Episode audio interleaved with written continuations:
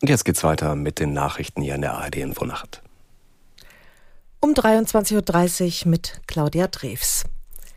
Bundespräsident Steinmeier hat sich gegenüber den ARD-Tagesthemen für eine Begrenzung der illegalen Migration ausgesprochen. Man müsse anerkennen, dass die jetzigen Ankunftszahlen von Flüchtlingen verringert werden müssten. Ich finde, auch Medien müssten darauf hinweisen, dass diese Begrenzung am Ende nur zu erreichen sein wird, wenn wir mit den anderen europäischen Mitgliedstaaten Außengrenzkontrollen machen, wenn wir es hinkriegen, dass diejenigen, die keine oder kaum eine Chance auf Asyl im eigenen mhm. Lande haben, das Prüfungsverfahren an den Außengrenzen machen und damit dann auch von dort aus abgeschoben werden. Wenn wir diese Regelung hinkriegen, und auf dem Weg äh, sind wir ja Gott sei Dank inzwischen, dann werden sich auch die Ankunftszahlen in Deutschland verringern. Bundespräsident Steinmeier. Außenministerin Baerbock hat sich für einen Winterschutzschirm für die Ukraine ausgesprochen. Das Vorgehen Russlands im vergangenen Winter habe gezeigt, welch brutalen Angriffskrieg das Land führe und wie die Menschen darunter gelitten hätten.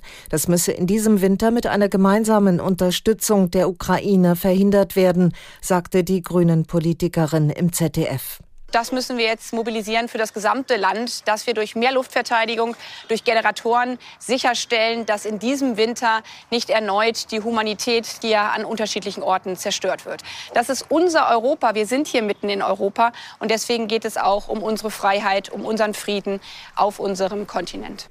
Außenministerin Baerbock. In New York hat ein weiterer Prozess gegen Ex-US-Präsident Trump begonnen. Die Staatsanwaltschaft wirft ihm vor, sein Vermögen künstlich aufgeblasen zu haben, um an günstigere Kredite zu kommen. Trump erschien persönlich zum Prozess und attackierte die Staatsanwältin und den Richter verbal. Trump droht eine Geldstrafe von 250 Millionen US-Dollar. Außerdem könnte ihm verboten werden, in New York Geschäfte zu machen und weitere Angaben zu seinem Vermögen könnten überprüft werden. Deutschland könnte laut dem UN-Klimasekretariat nächstes Jahr die Weltklimakonferenz ausrichten. Eigentlich soll die Veranstaltung 2024 in einem osteuropäischen Land stattfinden. Die Wahl des Austragungslandes muss allerdings einstimmig sein.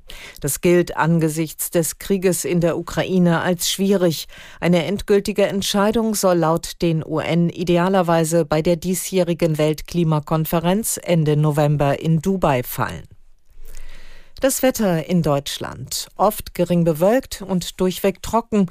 Nur in Schleswig-Holstein etwas Regen. Tiefstwerte von 18 Grad in Köln bis 8 Grad in Landshut. Tagsüber zunächst freundlich, später Schauer und Gewitter.